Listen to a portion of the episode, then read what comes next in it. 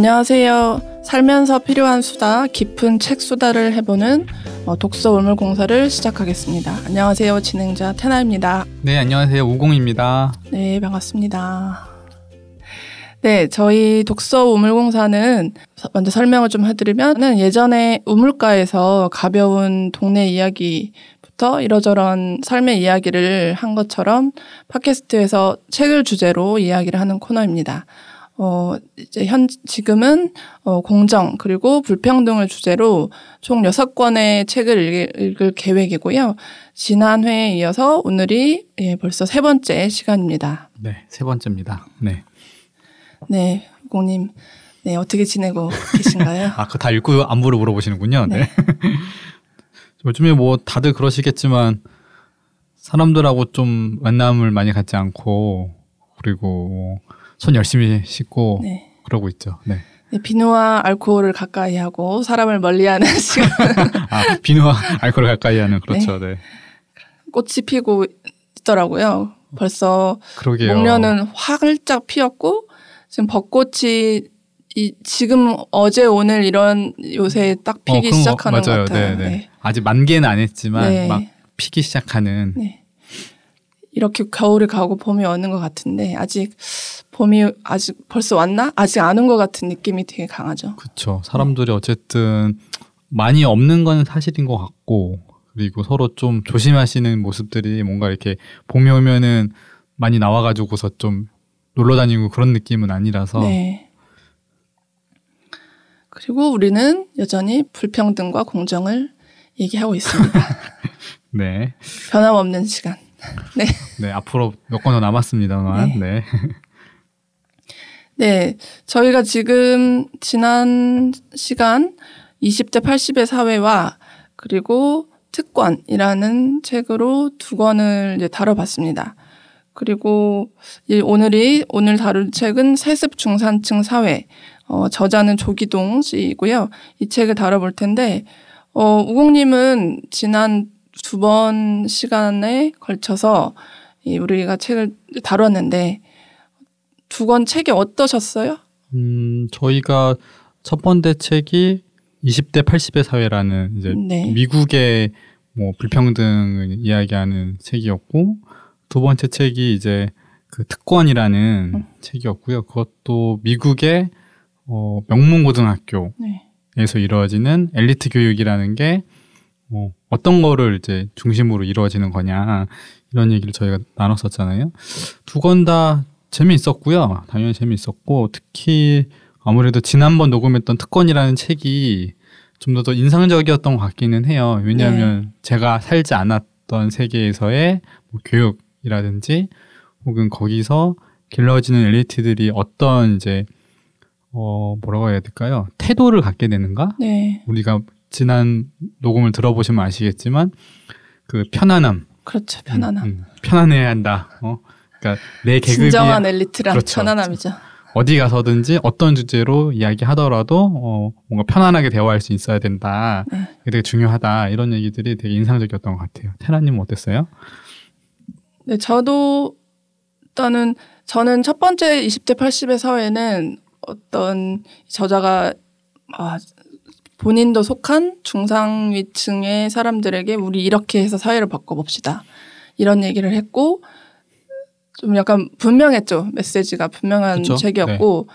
그와 좀 다르게 특권은 어 사실 진짜 저도 잘 모르던 그, 그 정말 정말 상위층 어 그리고 부유층의 자제들이 다니는 교동학교에 대해서 얘기했는데 어 엘리트에 대해서 생각도 많이 하게 됐고 그리고 그 책은 이제 학술서 이죠 박사 논문을 이제 책으로 낸 건데 네네. 그것 때문인지 잘 모르겠지만 아무튼 다양한 결로 우리가 얘기해 볼 게 상당히 많아서 음, 음. 그 책을 팟캐스트를 하고 전에도 그렇고 후에도 여러 가지 얘기를 저희가 했었습니다. 그래서 되게 재밌게 풍성하다 그런 이제 인상을 받았고 그와 그것과 이제 좀 다른 약간은 또 다른 이, 번 세습 중산층 사회 책을 또 얘기를 해보면 재밌을 것 같아요. 네, 드디어 저희가 미국을 거쳐가지고 네, 드디어 한국입니다. 한국에 상륙을 했죠. 네. 네, 그러면 예, 오늘 말씀을 이미 드렸지만 오늘 다룰 책은 세습 중산층 사회라는 책이고 저도 그 발음이 잘 안 돼요. 네, 중산층 사회.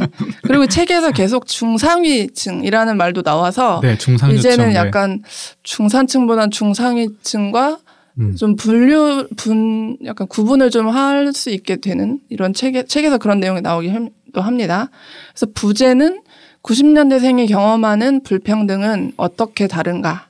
이고 저자는 조기동 씨라고 하고 요즘 뭐 네. 책 나온 지 얼마 안 됐잖아요. 1월 20일 경에 나왔더라고요. 음, 그러니까 나오자마자 되게 뭐 서평도 많이 받고 네. 그리고 SNS라든지 뭐 지인들 사이에서도 이 책에 대한 얘기가 많이 나오는 뭔가 그렇습니다. 한 번쯤 들어 방송 듣는 분들도 책 제목 정도는 들어보셨을 네. 것 같은 그런 책이죠. 약간 이철승 교수의 불평등의 세대와 아, 약간 네. 비교가 많이 되는 그렇죠. 것 같아요. 그랬던 것 같아요.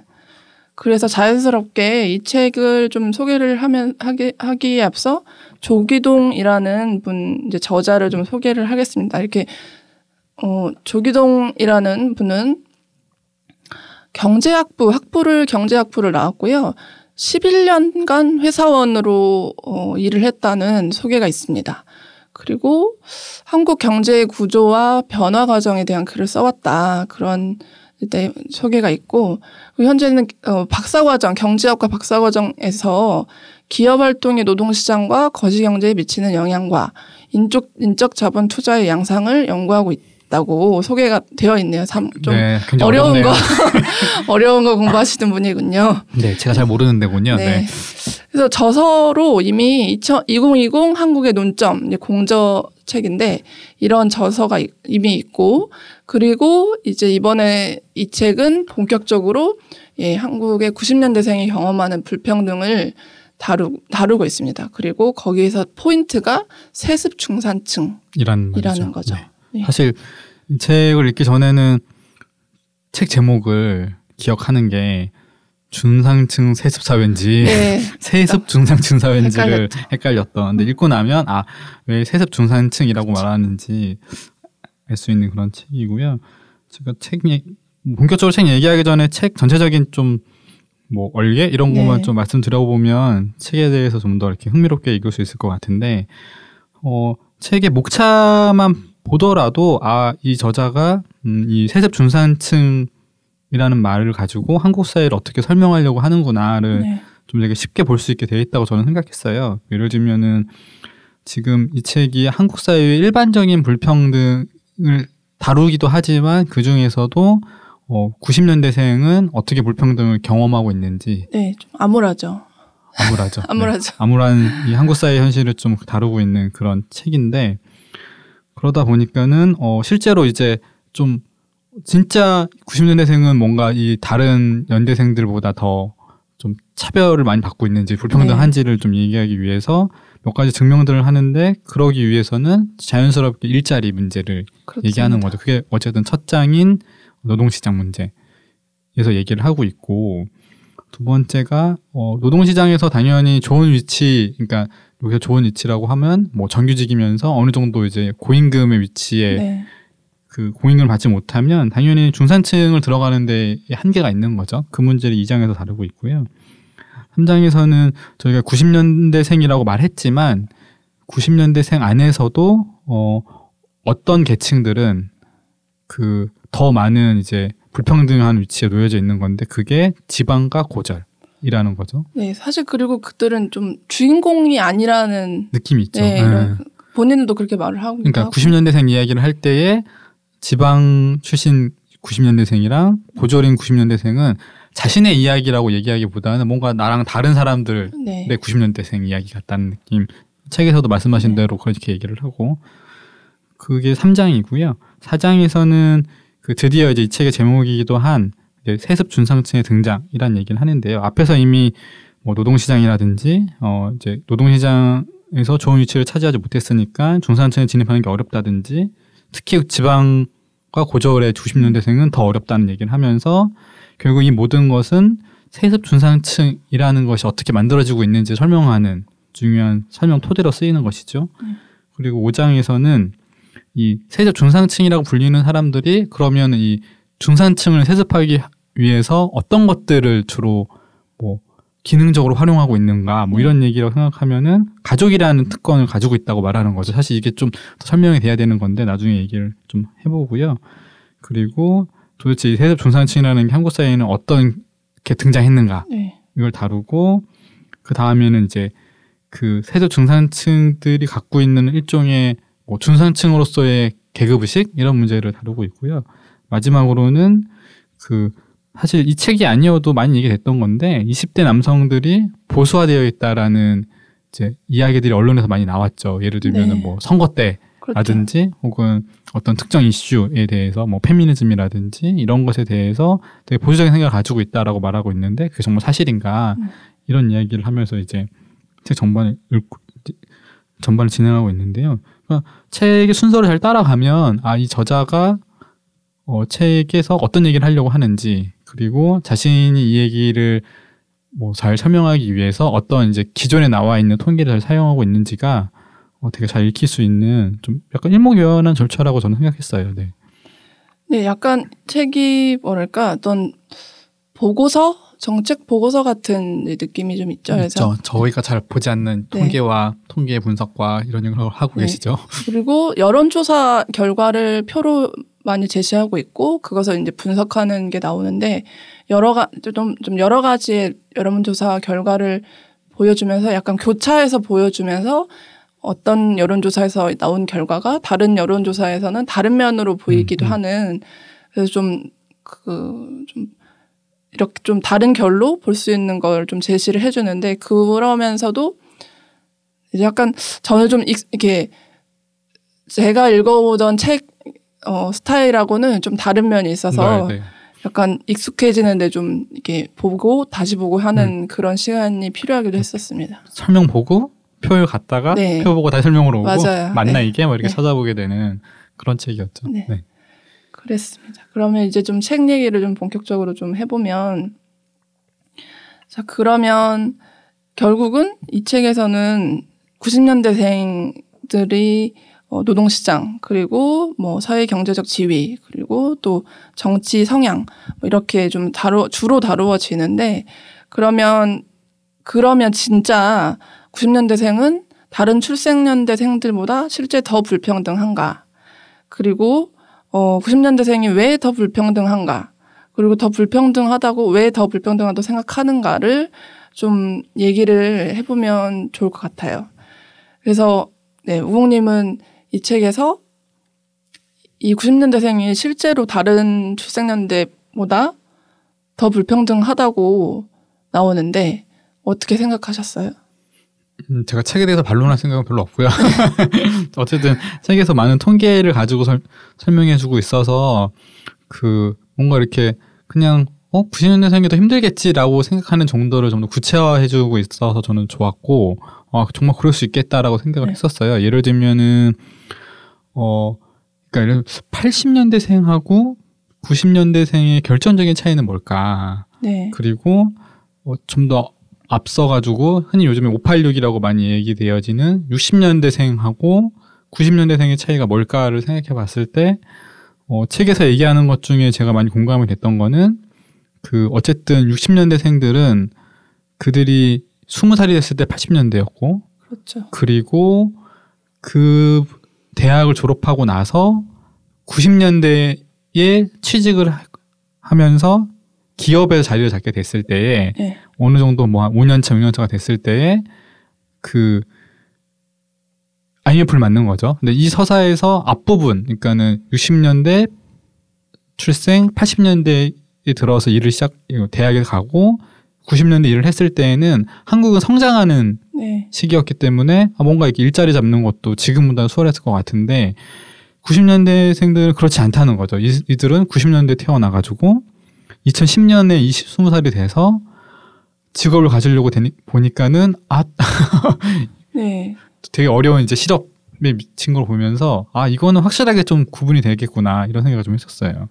네, 이들은 지금 20대들은 그 인류 역사 인류 역사상 한국 일, 한국의 역사상 최고 스펙을 가졌다고 뭐 누가 봐도 사실이죠, 사실. 그, 뭐, 인턴이면 인턴, 뭐, 교환학생 할 것 없이 막, 할 수 있는 건 다 하고, 토익 점수 등 갖출 건 다 갖췄는데, 그런데 대학을 졸업했더니, 어, 경쟁이 너무 치열하고, 그리고 대, 대기업에 들어갈 수 있는 사람은 너무 소수이고, 그런 면에서, 어, 불평등하다고 이제 20대들은 충분히 느낄 수 있다고 생각합니다. 그리고 어, 여기에서 이제 60년대생들이 이제 좀 다루어지는데, 그 아까 말씀하셨다시피, 이, 이 60년대생들은, 어, 그 IMF를 겪을 당시에 해고 대상은 또 아니었던 그런 세대입니다. 뭐, 네. 주로 이제 그랬던 세대였던 거겠죠. 네. 네. 그들은 해고 대상이었던 주로 해고 대상이었던 당, 사람들은 당시에 50대였는데 이 60년대생들은 당시에 뭐 한 30대 정도 였기 때문에 해고를 피해갔고 그리고 뭐 금융과 IT 업계에서 이제 아주 그 그때가 살아나 엄청 이제 활력을 띨 때 그때 시기를 잘 타고 남 타, 타고 가면서 이제 지금은 이제는 또 이제 IT 업계와 금융 업계를 주도해가는 세대인데 그 이 20대 90년대생과 60년대생이 좀 교차해서 좀 보여지는 면이 있는데 이 책에서는 왜 더 그러냐면 현재 60년대생이 지금은 이제 기득권이란 말이죠. 기득권이 90년대생들은 이렇게 취업도 힘든 이런 90년대생에게 어 너네는 왜 정치에 더 적극적이지 않니? 너희는 보수적이다. 라고 말하는 면이 90년대생에게는 와닿지 않다는 면을 많이 이렇게 보여주고 있습니다. 이렇게 경제적으로나 뭐 정치적으로나. 그렇죠. 이게 예를 들면 방금 말씀하셨던 거 책에서는 어떻게 설명하냐면 어 어쨌든 저희가 이제 이런 뭐 통계나 구조적으로 얘기하는 거는 뭐 많이 얘기를 하는데 그건 좀 복잡한 면이 좀 있고 네. 이 책에서 얘기할 때는 인물들 중심으로 좀 설명하는 게 있는 거죠. 예를 들면 방금 말씀하셨던 첫 번째 얘기처럼 IMF 때 뭐 모든 사람이 그렇진 않았겠지만 자신들이 약간 뭐 대리급이거나 네. 과장급이라서 그 IMF를 맞으면서 회사 대기업이 구조조정을 할 때에 1차 구조조정 대상이 되지 않는 거죠. 그러니까 뭐 그렇죠. 그러니까는 그때서 회사에서 자리를 잡을 수 있게 돼서 그 후에 뭐 다수 좀 어떤 계층들은 부장이 되기도 하고 임원이 되기도 하는 위치로 음. 갈수 있었던 거고 그렇게 하면서 좀 더 성장할 수 있는 위치에 있다든지 네. IMF를 맡기는 했지만 어, IMF 이후에 뭐 미국이라든지 다른 국가들에서 IT 경제가 좀 늘어난다든지 그리고 동시에 금융이 더 활성화되면서 어 먼저 IT 에 몸을 담을 수 있었던 사람들 얘기가 나오는 거죠. 네. 예를 들면 예전에 그 다음이라는 것, 그러니까 IT 그런 것들 시작, 시작한 거죠 플랫폼을 네. 그리고 뭐 네이버를 만들었던 네이버. 사람들이 다 지금 게임 업체 게임 업체도 마찬가지고 그러니까 그게 지금 다 1세대 애들이 지금 뭐 큰 IT 업체들이 하장이 된 거죠. 네. 혹은 그리고 거기에 금융업 하는 사람들도 네. 책에서 직접적으로 언급을 하죠. 미래에셋, 미래에셋. 대표가라든지 이런 분들이 한국에서의 뭐 1세대 금융 인들인 거고 1세대 IT 업체인 분들인 거죠. 그러니까 그런 분들이 얘기를 하면서 아 이들은 어떻게 힘든 상황에서도 혹은 새로운 기회에서 성장할 수 있었는가를 계속 얘기하고 있는 거죠. 이런 방식으로 책에서는 좀 설명을 하고 있고 이미 그 앞에 이런 것들이 데이터로 좀 증명을 해주는 방식으로 설명이 되고 있는 거죠. 그리고 두 번째로는 그 이런 50, 그586 세대들이 정치적으로 예를 들면 이제 IMF 위에는 김대중 정부 때 이제 진보적인 인사로서 네. 자리를 잡았던 거고 그 다음에도 이제 뭐 노무현 정부라든지 이런 분 자리에서 이런 위치에서 어떤 좋은 위치를 갖게 됐던 거죠. 그렇, 그런 세대가 있는 거죠. 그 세대 내에서. 그러니까는 그런 사람들이 더 진보적인 정책을 필 때에 20대들은 조금 우리랑 상황이 좀 다르다라는 인식을 가지고 있다. 그것도 얘기하고도 있고요. 네, 또 여기서 이제 중요한 게 세습 중산층인데 이 왜 특히 20대에게 이런 세습 중산층, 그러니까 왜 세습이 되는 것이 부각되는가를 보면 이 이제 책에도 뭐 개천용 지수라는 말이 나올 네네. 정도로 그런 경제적으로 뭐 그런 내용이 있는데, 그러니까 그러니까 예전에는 개천에서 용이 나는 경우들이 다수, 다수가 있었는데 갈수록 이런 게 힘들어진다는 음. 이제 내용이 강력 아주 좀꽤 나오죠. 그래서 그러니까 우리가 그 지금까지 어 예전에는 뭐 시골에서 뭐 가난한 누군가의 자식이 농, 농부의 자식이 뭐 서울대를 간다 이런 게 좀 있었다면 갈수록 그게 어려워지고 어 의사 집안에 의사가 나고 변호사 집안에 변호사가 나는 이런 게 되게 강해진다는 겁니다. 이게 더 왜 그러냐면 이게 교육에서부터 시작되는 건데 지금 20대들은 뭐 중학교에서부터 고등학교 가는 것까지 나오고 고등학교에서 명문대를 그 소위 말하는 명문대를 가는 게 고등학교에서부터 다 이미 결정되고 하는 거죠. 경쟁의 시작이 중학교 예, 입학부터 시작되는 예. 거죠. 뭐 그렇게 따지면 유치원부터 시작될 것 같긴 한데. 아 그러네요 요즘에는. 네. 네네. 네. 그래서 여기서도 그 명문고부터 이렇게 얘기가 나오는데 그럼 누가 명문고를 보낼 수 있냐? 그러면 결국은 중상위층 부모가 그 자녀들을 명문고에 보낼 수 있는데 왜 명문고냐면 명문대를 보내길 수 있기 때문에 명문고인 거죠. 그러면 그 명문대를 그, 보낼 수 있기 때문에 명문고인 거죠? 예, 그렇습니다. 네, 아, 제가 잘못 말했나요? 명문대를 보낼 수 있는 학교들이 명문고인데 명문고를 누가 보낼 수 있냐면 결국은 중상층, 중산층 그리고 그 부모들이 보낼 수 있는 거고 그럼 그리고 이들은 이미 중학교에서부터 이미 시작되고 있다. 이 차이가. 그러면 제가 아까 앞에서 말씀드렸던 좀 부유하지 않아도 가난해도 좋은 학교를 보낼 수 있는 길이 갈수록 더 좁아지고 이미 막히고 있다는 겁니다. 그래서 이미 있는 어 중산층 부모들이 그 자녀들에게 어 소득뿐만 아니라 직업을 이렇게 어, 세습하고 있고 그리고 여기에서 또 나오는 게 이제 부모의 사회 경제적 지위가 결국은 소득 차이를 만든다. 는 말이 이제 강력하게 나오는데 결국 이 정도면 예, 신분제 사회 아닌가 음, 싶습니다. 그렇죠. 그러니까는 세습 그러니까 세습이라는 얘기를 쓰는 이유가 아마 네.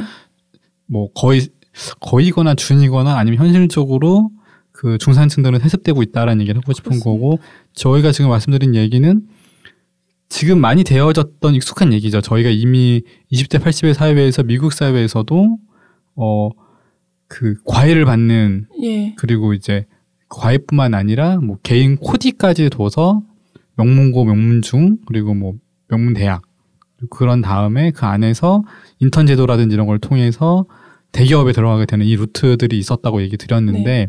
한국 사회도 거의 똑같다는 거죠.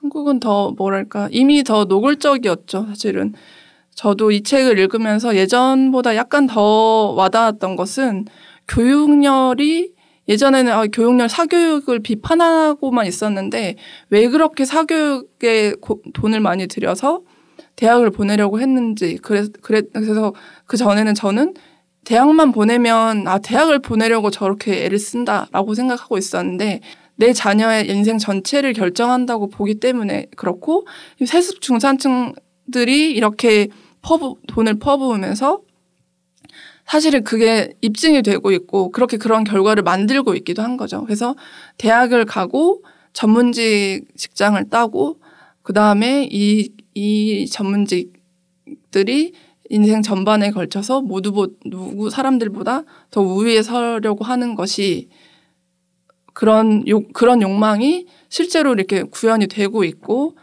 그리고 20대들은 졸업을 해도 고등학교를 졸업하건 대학을 졸업하건 그 격차를 메우는데 갈수록 어려워지고 있다는 것이 이 책에서 이제 세습 중산층을 말하면서 이제 나오는 부분입니다. 네. 그리고 이제 저희가 지금까지는 이제 그 출생 연도로만 주로 말씀을 드렸지만 이 책에서 하나 더 하나 중요하게 생각하는 포인트는 그 자산 소득 문제이죠. 네. 그러니까는 예를 들면 지금 저희가 말씀드렸 어떤 사람들은 이 책의 3장에서 얘기하는 그 지방대생 지방대 졸업생과 그리고 고졸, 고졸 졸업생들 그러니까 고등학교 졸업한 사람들인 90년대생하고는 확연히 다른데 그 확연하게 다른 게 핵심은 어쨌든 부모가 부자인 네. 그 90년대생하고 자신이 지방대만 나오거나 그리고 이제 고등학교만 졸업했을 때 그 90년대생인 그리고 집 안이 부자가 아닌 네. 혹은 여유가 없는 이 90년대 사이 사이는 굉장히 넓어가지고 그렇죠. 이미 뭐 예를 들면은 기업 초봉 같은 경우에서 이미 한 100만 원 정도 차이가 난다든지 네. 그리고 한 직장에서 정규직 커녕 비정규직으로 살 확률이 굉장히 높다든지 혹은 애초에 비정규직 불안정 시장에서만 직업을 구할 수 있는 네. 그게 이제 주로 고등학교 졸업한 사람들이고 어, 지방대생인 거죠. 그러니까 이런 사람들의 위치가 세습된다기보다는 이 90년대생 안에서 10% 한국 이 책에서 주로 얘기하고는 10대 90 사이라고 얘기하는데 10% 상위층의 그 위치가 계속 세습이 되고 있다는 이야기를 한편으로는 되게 강하게 하고 있다는 네, 거죠. 세대 내 격차가 엄청 크다는 네. 얘기를 하고 있죠. 아, 제가 길게 얘기한 걸 세대 격차로 네. 한 표에 네 그렇죠. 네. 네. 세대 간보다도 세대 내 격차를 이제 보여주고 있죠. 근데 여기서 또 이제 그러면서 좀 어, 자연스럽게 계급의식 형성의 이제 7장 얘기를 좀 하면 말씀하셨다시피 지방대 졸업생과 예, 고졸들은 그 이 책의 이제 시작이 조국 전 장관과 그 자녀 얘기가 이제 나옵니다. 그 시작을 그렇게 좀 하는데 어, 이 한겨레 기사였나요? 여기서 이제 지방대 학생에게 이제 인터뷰를 한 것을 그것이 이제 책 내용에 나오는데 여기서 그 지방대생이 그 조국 사태에 대해서 서울의 서울의 네, 네. 대, 대학에 뭐 학생들이 냈던 뭐 성명서나 이런 것들을 보면서 이제 지방대생은 이렇게 말을 하죠. 나는 주인공이 될 수 없는 영화 같았다.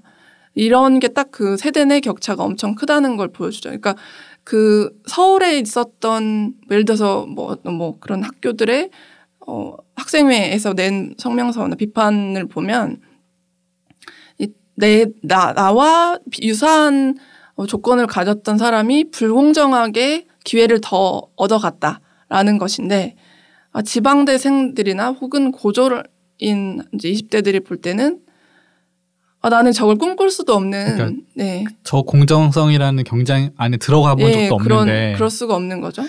그러니까 이미 그 교육 문제에서 보자면 그 정보력이 어마어마하게 차이가 있기 때문에 그쵸.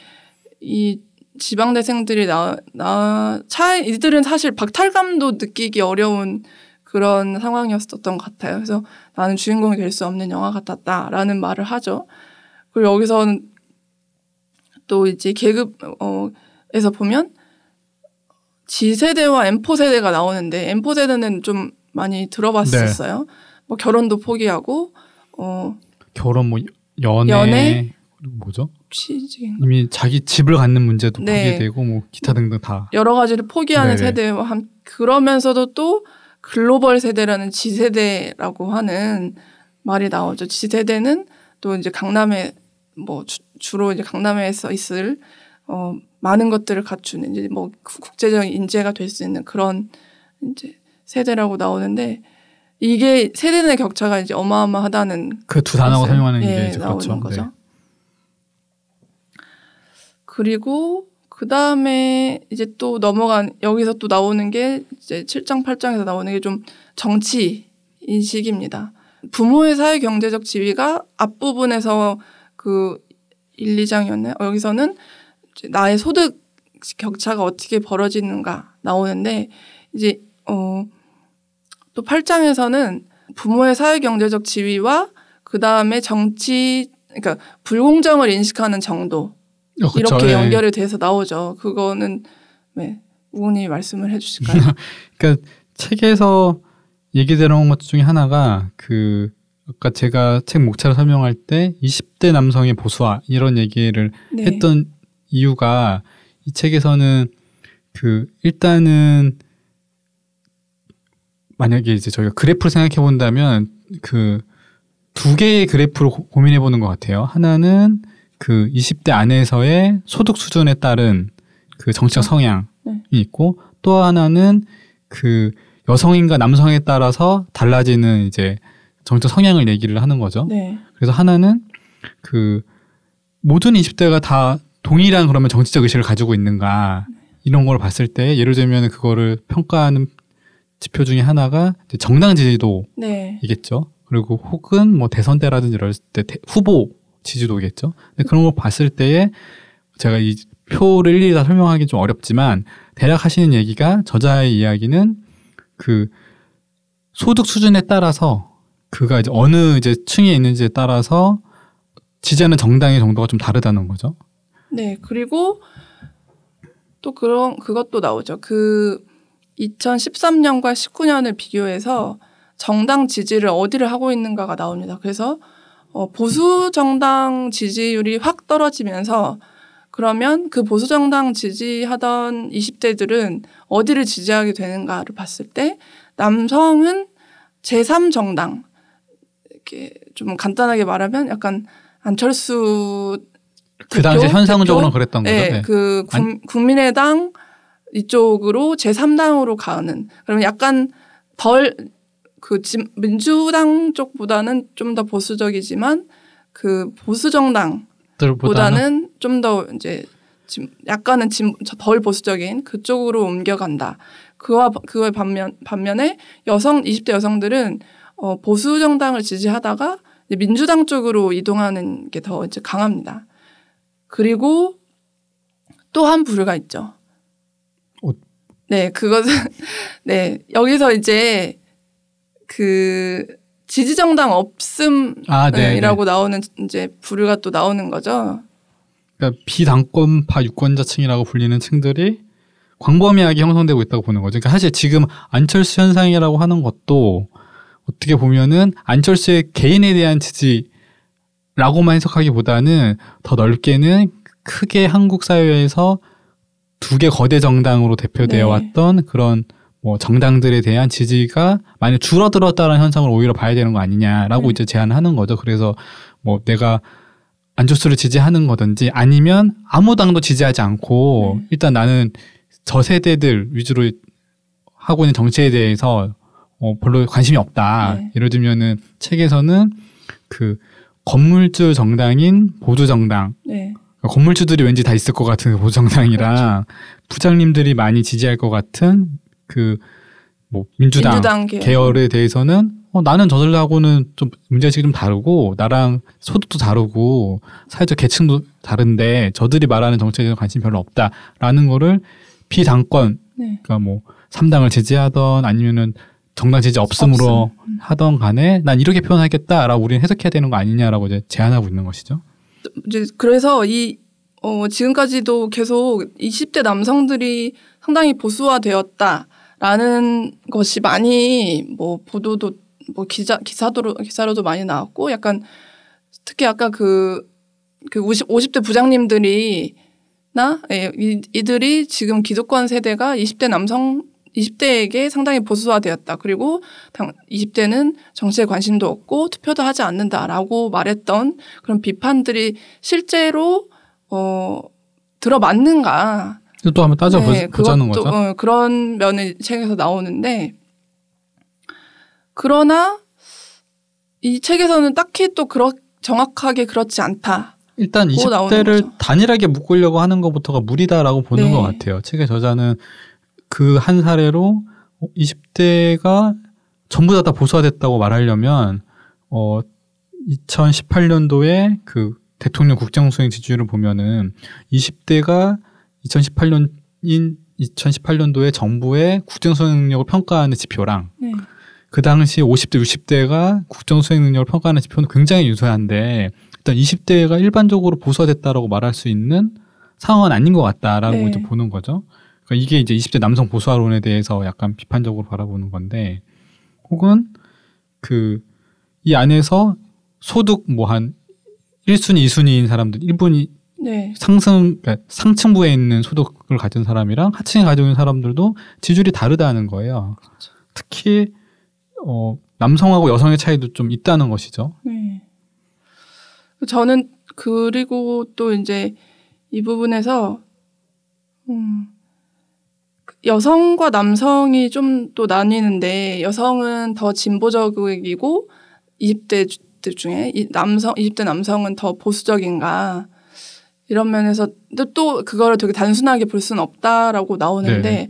약간 이제 이 여성들에 대해서 좀 20대 여성에 대해서 보자면 20대 여성들은 이런 능력 면에서는 상당히 내가 더 가, 더 높은 지위에 있을 수 있는데 내 능력으로는 그 그래 그래서 불공평하다라고 한 어, 보는 인식이 상당히 높습니다. 특히 중상층 중 중상위층의 이제 소득을 가진 부모를 둘수록 20대 여성들은 어, 이 사회가 능력을 더 발휘할 수 있는 면에서 불공평하다라고 대답을 상당히 높게 하는데 그러나 또 20대 여성들이 비정규직을 보는 면에서는 어 그 딱 너무 단순하게 하지만 보수 진보적이냐 보수적이냐라고 말했을 때 상당히 보수적으로 답을 한다. 그러, 그렇게 보는 그, 이제 저, 나오는 거죠. 그러니까 비정규직 뭐 고용차별 문제라든지 네. 이런 이슈에 대해서는 덜 민감한 거로 네네네. 네, 네. 이제 20대 그에서도 소득이 높은 여성들 그렇게 나오는 그렇게 거죠. 나온다는 네. 것이죠. 근데 이제 이것이 그 두 가지를 봤을 때 그렇게 보면 이 두가 두 가지의 여론조사를 봤을 때 내 능력을 발휘하기 어려운 사회인 것은 맞겠죠. 여성들이 그리고 여성에 비해서 남성들이 차별받는다고 느끼는 그런 조사도 나오긴 했었는데 이것은 예전에 비해 여성들이 더 교육을 더 받을 수 있고 또 사회로 진출할 수 있는 여건이 마련이 되었다라는 것을 볼 수는 있어요. 그리고 그런 면에서 소득 더 높은 소득을 가진 부모를 둔 20대 여성들이 자기는 더 능력껏 할 수 있는데 그것이 마련이 되어 있지 않다고 느끼는 면에서 불공평하다라고는 보는데 그럼 사회적으로 그러면 이들은 어 그런 그러면 마치 약간 이 두 가지를 보면 비교정규직에 대해서 보는 것을 보면 마치 내 능력은 발휘할 수 있는데 남들 능력을 그러면 발휘하지 않아도 된다는 말인가라는 면에서 좀 그 너무 좀 두 가지를 바로 보기에는 부족 이렇게 어렵고 약간 여기에는 좀 다리가 놓여 좀 다른 분석이 더 들어가야 되지 않나? 뭐 그런 생각이 들더라고요. 그래서. 그렇게 생각하시는 면이 네. 있는 거죠. 그러니까 어쨌든 책에서는 20대 여성들 중에서 그러니까 이게 그 여성의 개인 소득하고 네. 그 개인의 이제 배경 가족적인 배경으로 봤을 때 뭐 중상류층에 속하는 그 10% 속하는 그 부, 뭐라 해야 될까요? 그 계층들은 그 부, 부류들은 어 어쨌든 남못지 않은 교육도 받았고 네. 그리고 자신의 능력이 이미 축, 뭐 충족되어 있는데도 불구하고 뭐 대기업에서 자신이 이제 과장, 부장 이렇게 승진하는데 한계가 있고 한계가 어느 통계에서 말하는 것처럼 대기업에서의 임원들의 비율이 여전히 여성의 비율은 뭐 10%는커녕 5% 이렇게도 되지 않는 상태가 음. 많으니까 근데 부당하다고 느낄 수 있는 건 그냥 사실인 거고 그건 분명한 게 짚어봐야 될 부분이라고 생각해요. 여전히 유리천장이라는 게 있는 것이죠. 근데 한편으로는 어 전체 한국 사회에서의 뭐 비정규직 문제라든지 네. 그리고 다른 불평등 문제를 얘기했을 때 뭐 가난이라든지 이런 불평등에 대해서 얘기했을 때에는 민감도가 높지 않다는 거예요. 네. 근데 이게 그 지금 저희가 여성들 얘기만 했지만 사실 남성들에게도 그런 면이 있는데 네, 그렇죠. 이 책에서 통계로 보면은 어 그런 면들에 대해서 통체적으로 생각했을 때에는 다른 식의 분석이 더 추가돼야 되는 거죠. 네. 예를 들면 뭐 한국 사회가 좀 경쟁이 굉장히 그러니까 뭐 자본주의 사회에서의 경쟁 문제가 되게 심각하다든지, 그러니까 개인이 성공해야지 된다. 이 의식이 너무 강화해서 그렇죠. 내 주변을 바라볼 수 없는 뭔가 다른 맥락이 있다든지 이런 게 좀 분석이 돼야 우리가 왜 이렇게 사람들이 어떤 계층의 어떤 여성들은 어떤 계층 어떤 남성들은 부당하다고 느끼는가를 설명할 수 있다는 거겠죠. 그거는 아마 우리가 다음 책들을 보면서 뭐 능력주의나 이런 거를 좀더 더 들여볼 수 있을 것 같습니다. 네네. 네. 그래서 우리가 지금 책 내용을 보면 좀 세습, 세습 중산층이 뭔지를 좀 들여다봤고 그리고 어 계급 의식 약간 세대 간 격차보다는 세대 내 격차가 상당하다 그러면서 계급 의식의 형성이라는 면을 좀 봤습니다. 그리고 과연 20대는 정말 그 모두가 말하는 것처럼 더 보수화 됐는가 혹은 여성은 보수, 진보적이고 남성은 보수적인가 이런 면을 좀 더 좀 더 구체적으로 파보면서 어 그 단정 지을 수 없다는 음. 정도 얘기를 해봤습니다. 그 책에서 그 부분을 그렇게 얘기하는 거죠. 예를 들면은 어 20대 정치 의식을 보려면 음, 몇 가지 전제가 필요하다는 거죠. 그러니까는 극도로 계층화된 사회에서 살고 있다는 점. 네. 음, 아까 저희가 세습이라고 표현할 정도로 그리고 그렇기 때문에 어, 계층별로 경험하는 생활 세계가 굉장히 다르다는 거예요.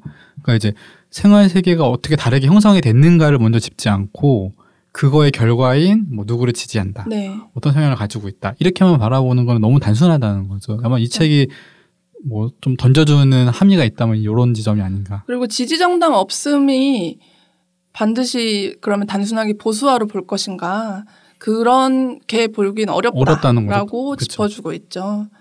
그래서 네 책을 이렇게 이제 좀 얘기를 해봤고요.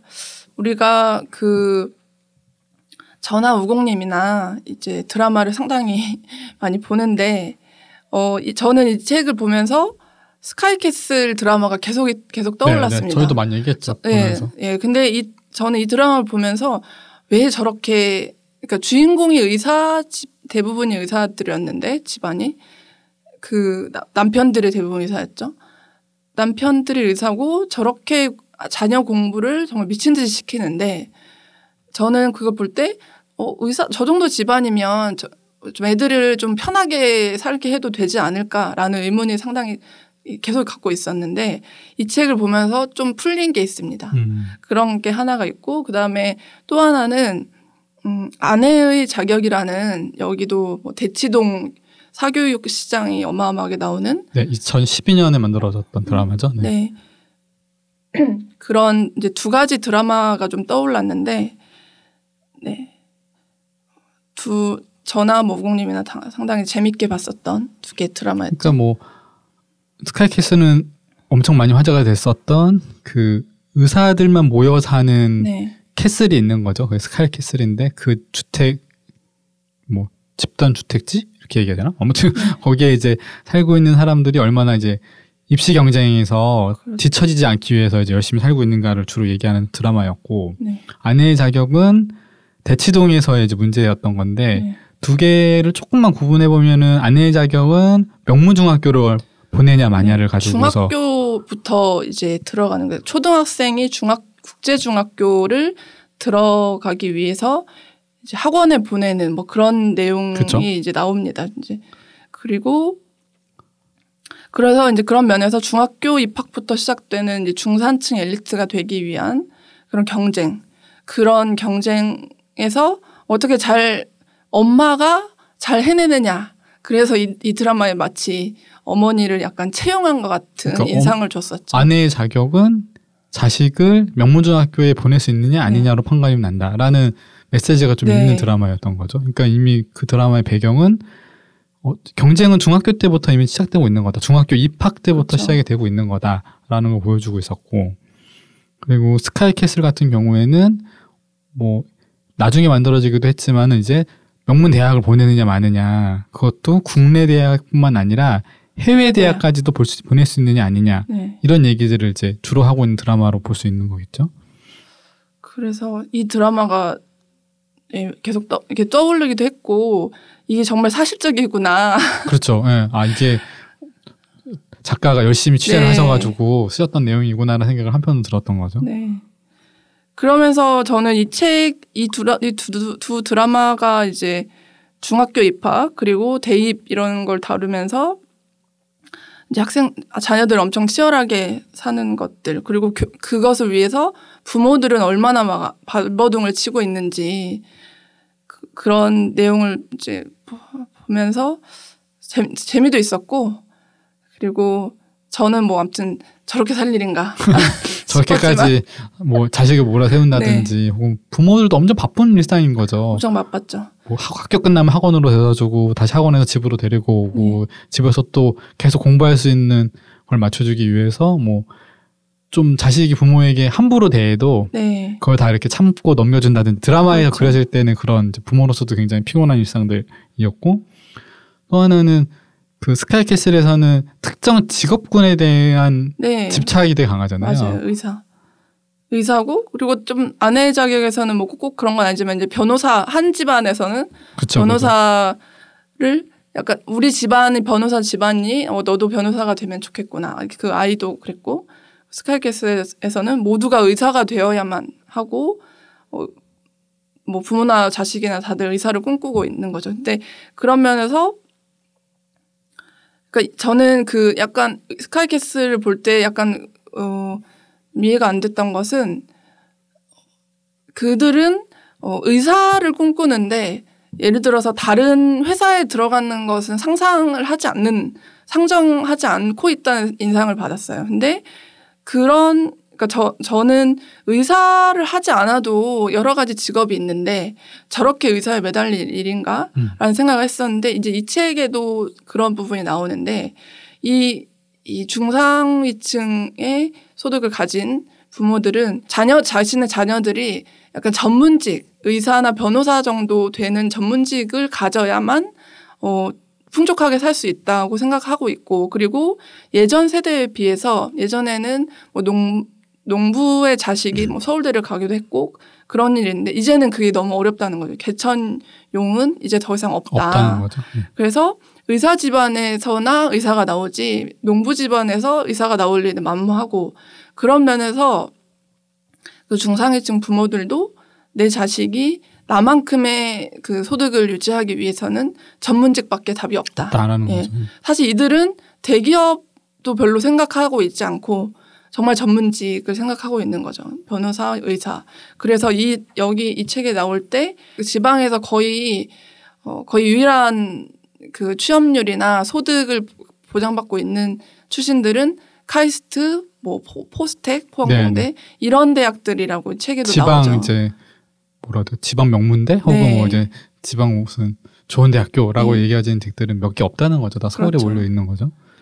그런 좀 또 재미는 있었지만 또 생각하면 또 우울했는데 드라마가 재미와는 좀 다르게 좀 씁쓸한 현실들을 네. 계속 보여주고 있어서 그래서 참. 이들도 역시나 아둥바둥 그 지위를 유지하기 위해서 그 엄청 발버둥 치고 있더라는 그런 뭐 대용, 드라마가 이제 그게 전부는 아니었으나 그런 면을 많이 보여주고 있었죠. 그러니까 교육 문제를 다루는 드라마가 많다는 것은 한국 사회에서 교육이라는 게 그만큼 치열하게 네. 뭔가 치열한 전장 같은 곳이다라는 거를 보여주는 하나의 단면이라고도 볼 수 있을 것 같아요. 네, 전 그래서 이 책, 이 세습 중산층 사회를 추천 뭐 드리자면 그리고 즉 저가 받은 인상을 얘기하고 싶었던 것 중에 하나가 특히 교육입니다. 이 드라마들도 뭐 얘기를 했지만 어, 교육이 그 결국은 잡을 수 있는 것은 내가 뭔가를 잡으려면 교육이구나. 그래서 한국 사람들은 예전부터 그, 그 사교육 시장에 그렇게 열을 올렸고 그랬나 보다라는 생각을 이 책을 보면서 더 이제 좀 더 강하게 이제 받았는데 근데 왜 그렇게 저는 그러니까 제가 생각할 때는 대입 그래 대학교를 좋은 대학을 가는 것에 목표를 둔다 여기까지로 생각했는데 그것은 이미 어 이제 뭐 강남 쪽이나 그런 사교육 시장에 열을 올리는 이들은 중상위층의 부류들은 유치원부터 시작해서 일생을 이미 설계를 하고 있었고, 그쵸. 예, 그런 정보력의 그런 것을 경, 경영하는 그런 능력이 어, 이 강남 서초 이쪽에서 이쪽 부류들과 그 아닌 지역에서는 이미 능력 면에서 어마어마하게 그쵸? 차이가 네. 있었다. 그래서 그렇기 때문에 이제 뭐 조국 사태가 났을 때 그런 그 같, 비슷한 부류에 있어 있, 있는 사람들도 정보 차이가 격차가 있는데 그렇지 못한 지방대나 뭐 이런 사람들은 그런 정보조차 알 수가 없기 때문에 그런 박탈감이 상당했고 그래서 이 중산 세습 중산층들이 물려주려고 하는 것들을 물려주는 도구는 교육이 최우선이다. 네, 이런 인상을 받았습니다 이 책에서. 그 가장 우리 그러니까 제가 만약에 이제 10, 한국에서 10%에 해당한다라고 이 책에서 말하고 있는 어, 중상위층이라면은 네.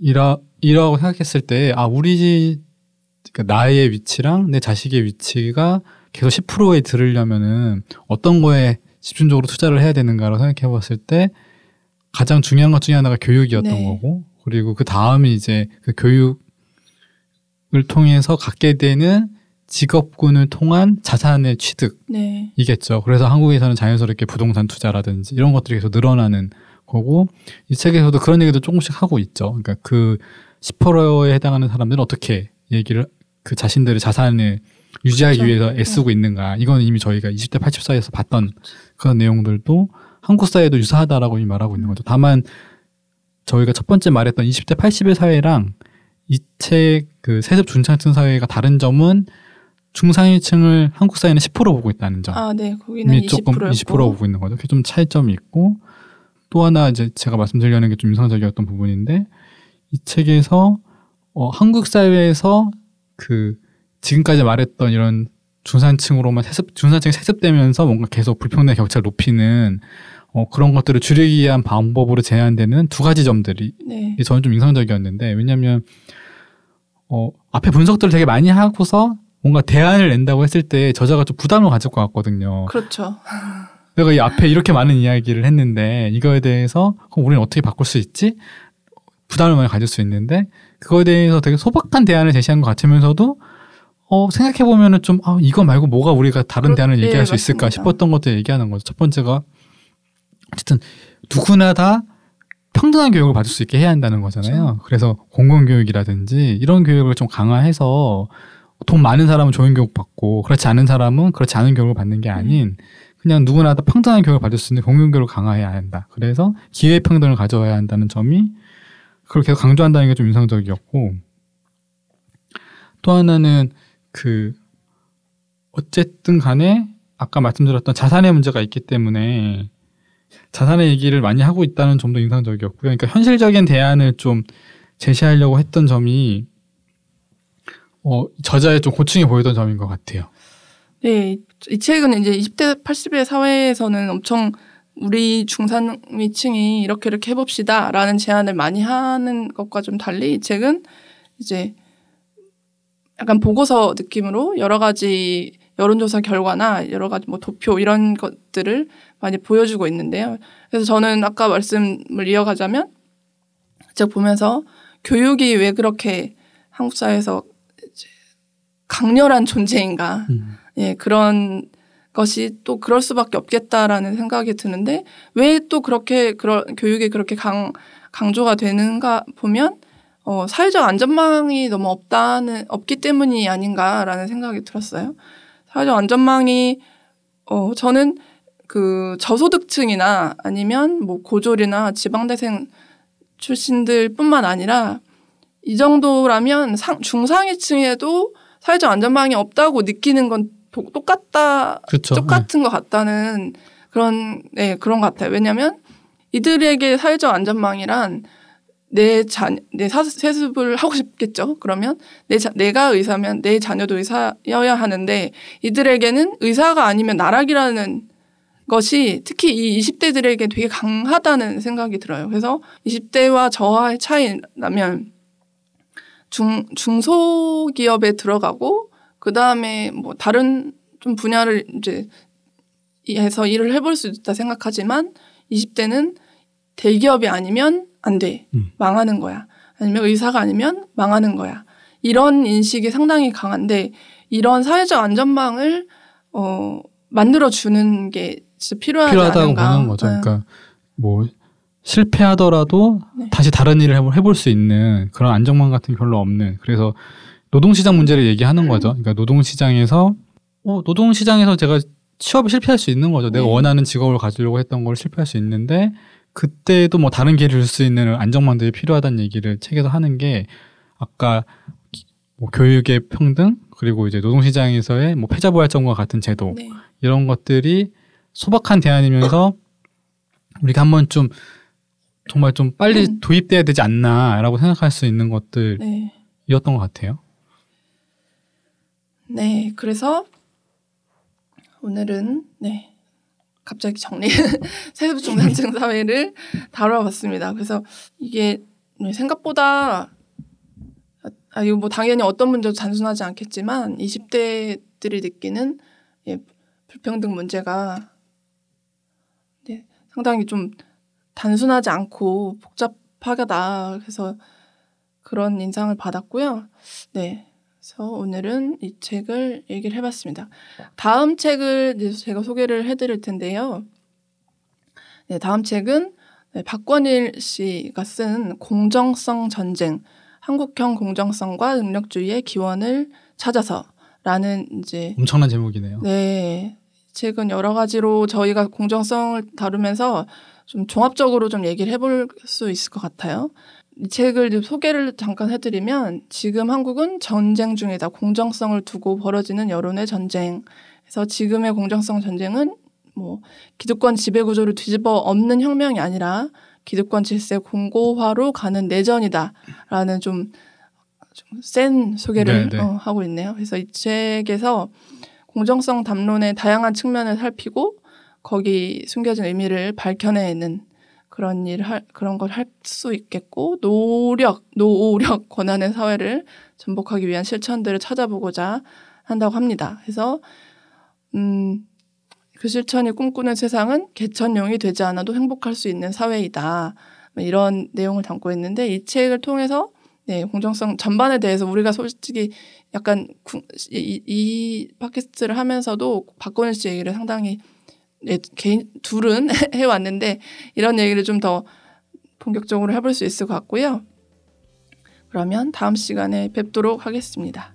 네, 이 방송은 네이버 오디오 클립과 팟캐스트 앱, 앵커 앱에서 들으실 수 있습니다. 방송에 대한 의견, 응원, 그리고 다양한 메시지는 네이버 오디오 클립에 남기실 수 있습니다. 구독과 좋아요도 꼭 부탁드립니다. 자, 지금까지 독서 우물공사였습니다. 감사합니다. 감사합니다.